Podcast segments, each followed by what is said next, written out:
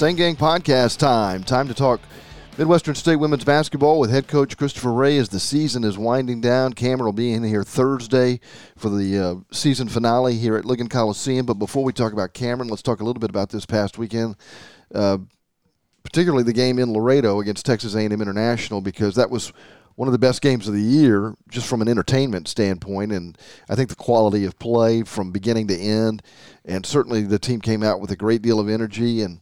Uh, it looked really promising. I think with about six and a half minutes to go, you're up by 10, something like that. And uh, they quickly go on an 11 0 run, and then you find yourself in overtime.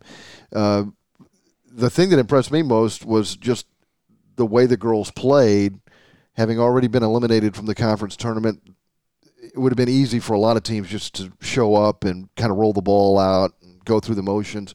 Your team didn't do that. They came out and they played extremely hard in that game. Yeah, no, I've been uh, very proud of them over the last several games. I mean, we came out, you know, even going back to the Angelo State game, uh, we came out, gave them a great game. Um, kids are flying around like crazy. Even the Kingsville game, um, minus you know the kid from Kingsville, you know, going getting hot. They played an incredible game there. We still had an opportunity even in that game to uh, to potentially send it to overtime, and then like you said, up up ten.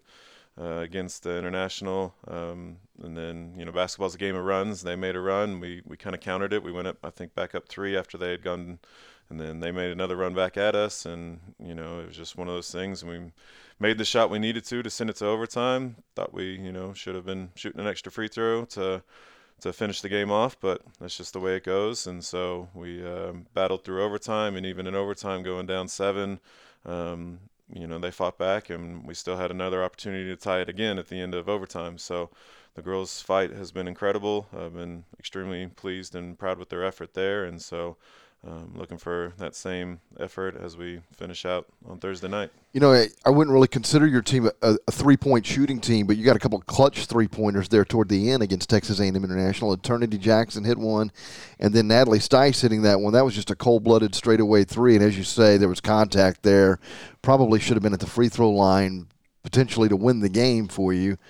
I mean, that is what it is. But uh, it's it was nice to see those big clutch threes for you at the end of that game. Yeah, absolutely. I mean, we've had several of those moments this year. I mean, uh, Diamond Griggs hits one in the That's right. St. Mary's game, and then she hit another one in the um, Western New Mexico game near near the end to make that game interesting. And even in that game, we should have been shooting free throws at the end. But um, you know, so we we've hit them when we needed to, and and that goes to you know I, I feel it goes to the preparation that we do with all of our end of game situations that we run through practice. Um, we haven't been running as much lately, but the girls have really you know honed in on those, and they feel comfortable enough to where we've executed when we needed to to get the look that we want to get. You know, I probably haven't talked about Natalie Stice enough. Uh, has she been everything you hoped she would be when she transferred here from Eastern New Mexico? She's been a you know, really consistent player for you. I mean, there's been a couple of games where the ball's not gone in for her, but you pretty much know what you're going to get out of her night in and night out. Yeah, she's been uh, great, and and we we kind of were happy that we've gotten what we thought we were going to get in the sense that she was a all Lone Star Conference performer um, at Eastern New Mexico, and her coming here to to get her master's degree with us has been a huge addition to the program, and so um, you know, like you said, she's had a lot of great games and she's been solid all the way around. And so we're we're excited that um, you know we get one more year with her. I was going to say she'll be back next year for yeah, you, right? finish her her second year of her the grad program, and so she'll be. You know, once she's done playing college ball, she'll have you know two two degrees under her belt, which is uh, you know a huge you know credit to her being able to be be great in the classroom, and it was helpful with the COVID year would be able to help you know a lot of athletes be able to achieve that that dream, getting this extra year to be able to uh, finish their degrees like that, to um, be set them up for tremendous success when when they're done. I mean, Natalie has the opportunity if she wants to play pro overseas. Um, that could be an opportunity for her. She's definitely talented enough for it. We'll cross that boat when we get there.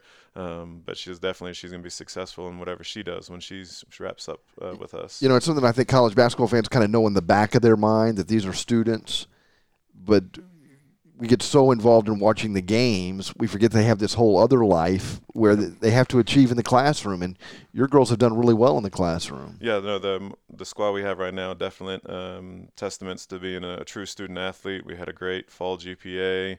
Um, all the girls are doing well in the classroom right now. They're all motivated to to be successful um, in the classroom because they know what what that can do for them um, once playing days are, are done. And you know, with our three seniors coming up, um, they definitely all have huge bright futures. Some of them already have job opportunities, and so um, you know, excited for their their futures. Uh, I, I want to get into the nuts and bolts of the Cameron game, but I want to talk about the three seniors, if you don't mind, and, and just have you tell me a little bit. Let's start with Sheridan Bostick, who I can't believe is already graduating. Seems like she just started here.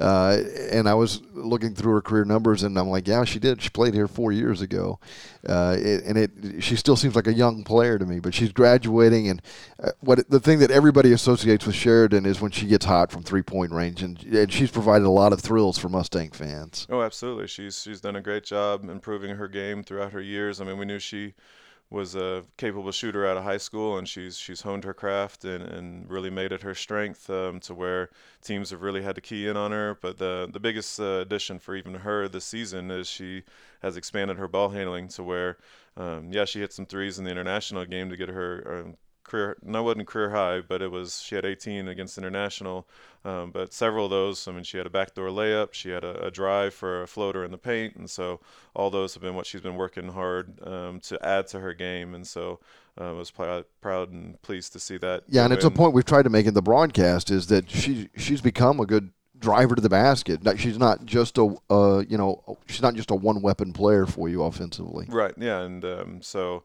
that's been um, her getting in the gym and working on it. And so, um, you know, credit to her work ethic. And then, you know, like I said, they're student athletes. She's been fabulous in the classroom. She'll graduate here this May. She already has two job opportunities for the summer, and so that's part of the reason why she's not using her COVID year. Is um, you know the job opportunities she has or, are you know ones that she can't pass down, and so um, we're gonna, we wish her all the best with that. To where you know life after ball, she's done everything she's we've asked of her, and we're we're extremely you know excited to see what the you know, her future holds. Shaughnessy Miller is another player that I think would think is has an outstanding future. She's such a great personality, and uh, she gives her all for you on the floor. I mean, there's nothing left at the end of the game. Uh, she's giving you everything she's got. Oh, absolutely. She's definitely uh, the testament to uh, leaving it all on the floor, especially.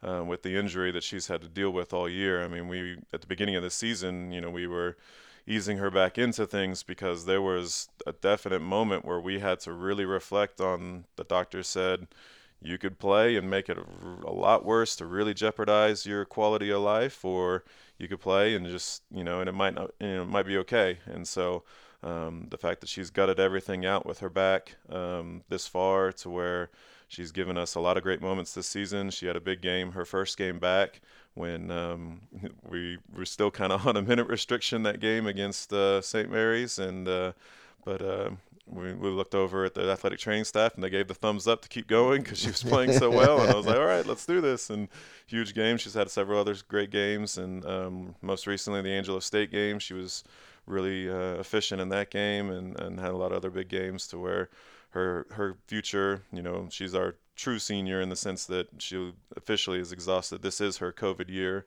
um, and so she uh, um, will have a bright future. She's still kind of unsure about her life goals and whether she could be a coach, she could be a firefighter. She's she's kind of still figuring that out. I think she'd be a tremendous coach with her basketball IQ, and and um, so um, excited to see. You kind of anticipated does. my question because I was going to ask you what you think you think she would make it because she's been a team leader for you. Yeah, absolutely. Um, ever since she hop off hopped off the plane from Scotland, she's been um, all about helping um, not only herself get better, but helping her teammates get better. And so it's uh, it's been a pleasure to have her in the program. Uh, and then Mandy Withey, who is just been a remarkable player uh, at times in terms of uh, she's a little bit like Shaughnessy in that she's giving you everything she's got, and she's become one of the best rebounders in the conference, one of the best shot blockers, as we've talked about a couple of times on these podcasts.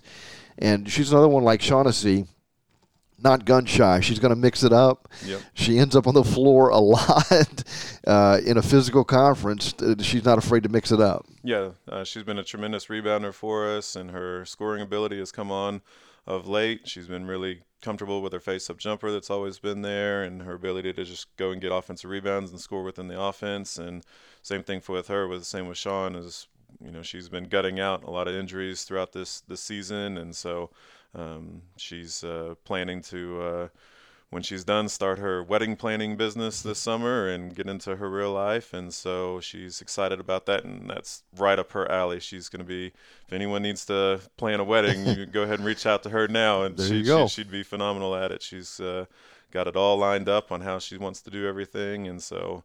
Um, she's going to be tremendously successful in that venture. Are there any particular memories about these three girls, whether individually or as a group, that stand out to you? A, a, a particular moment on the floor or away from the game?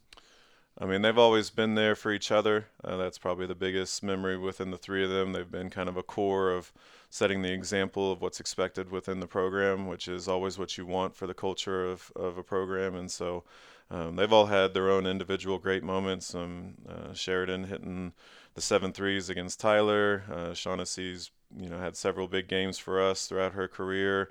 Um, Mandy's set numerous rebounding um, achievements with her career with double doubles, and um, some of the blocks that Mandy's had over her time have been really incredible. We're just like, how did she get that one? You know, that was up there for uh, you know hanging in the air for a while, and she was still able to get a block on it. And so, I mean, Mandy is just so tenacious, and I always say this about her: when you're coming off the bus, she's not the player I would look at and go, "That's the most tenacious player on the team," but that's what she is. Yep. I mean, uh, the the term that the kids use now is she's a dog. I mean, she fights and battles, and she's been a, so much fun to watch play over the years. Yeah, absolutely, and uh, you know, like I said, she's just one of those players when when you step between the lines, you gotta you gotta transform into what's needed most of you, and, and she's taken that and really run with it. And she's just physically tough. Yep. I mean, she, she's got. I'm sure she's got a lot of bumps and bruises, and oh, yeah. as I say, she she like Shaughnessy mixes it up, is on the floor, and you know she's rubbing her elbow, rubbing her shoulder, rubbing her knee, but she's always back out there and never backs away. And so uh, I'm going to miss all three of these girls. Uh, they've been so much Me fun too. to watch, and, and time has flown. And their final game will be against uh, Cameron. This is a team that's kind of had our number the last uh, couple of times we played them.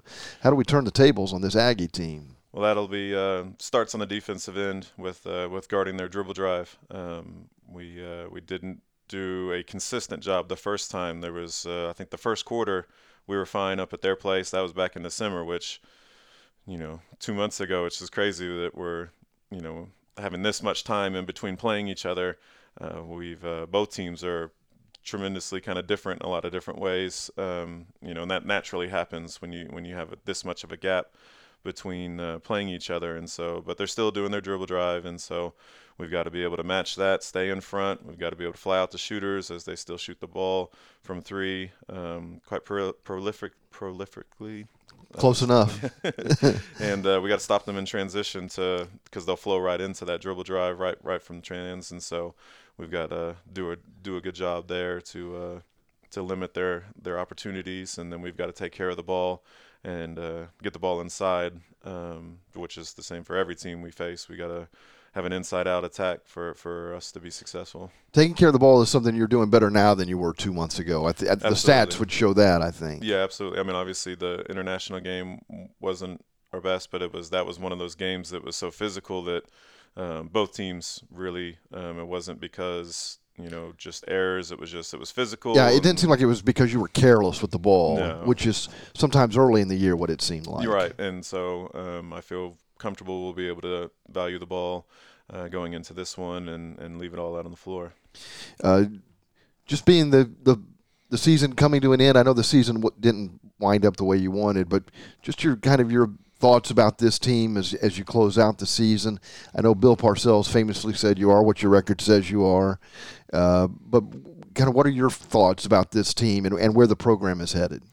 Well, obviously, you know, we we had some areas that needed a lot of improvement, and we've addressed those. Mainly taking care of the ball. Um, we can continue to improve on that um, throughout the off season, and then um, you know we lost so many close games to where um, sometimes that's just the way the ball bounces, and so um, you know you can really, you know, going back and look at it, you could flip maybe three or four of those games pretty quickly off of, you know, three or four possessions. And so, obviously, you know, a little bit of that is luck, a little bit of that is just our attention to details earlier on in the off season to where we can correct those going forward. Um, I think we'll have a, a better outcome you know, going into into next season. Christopher Ray, it's been fun doing these podcasts with you, uh, and look forward to doing them again next season. And uh, we'll hope we'll hope for better results next season. Yes. That's uh, Christopher Ray, the uh, women's head basketball coach here at Midwestern State. Don't forget, there's one final game that's at Ligon Coliseum Thursday at 5:30 when the Cameron Aggie, the Cameron Aggies are here to renew the Red River rivalry. That's not even as complicated as prolific. Uh, stay with us uh, for all of the podcast. I'm Pete Stein. So long.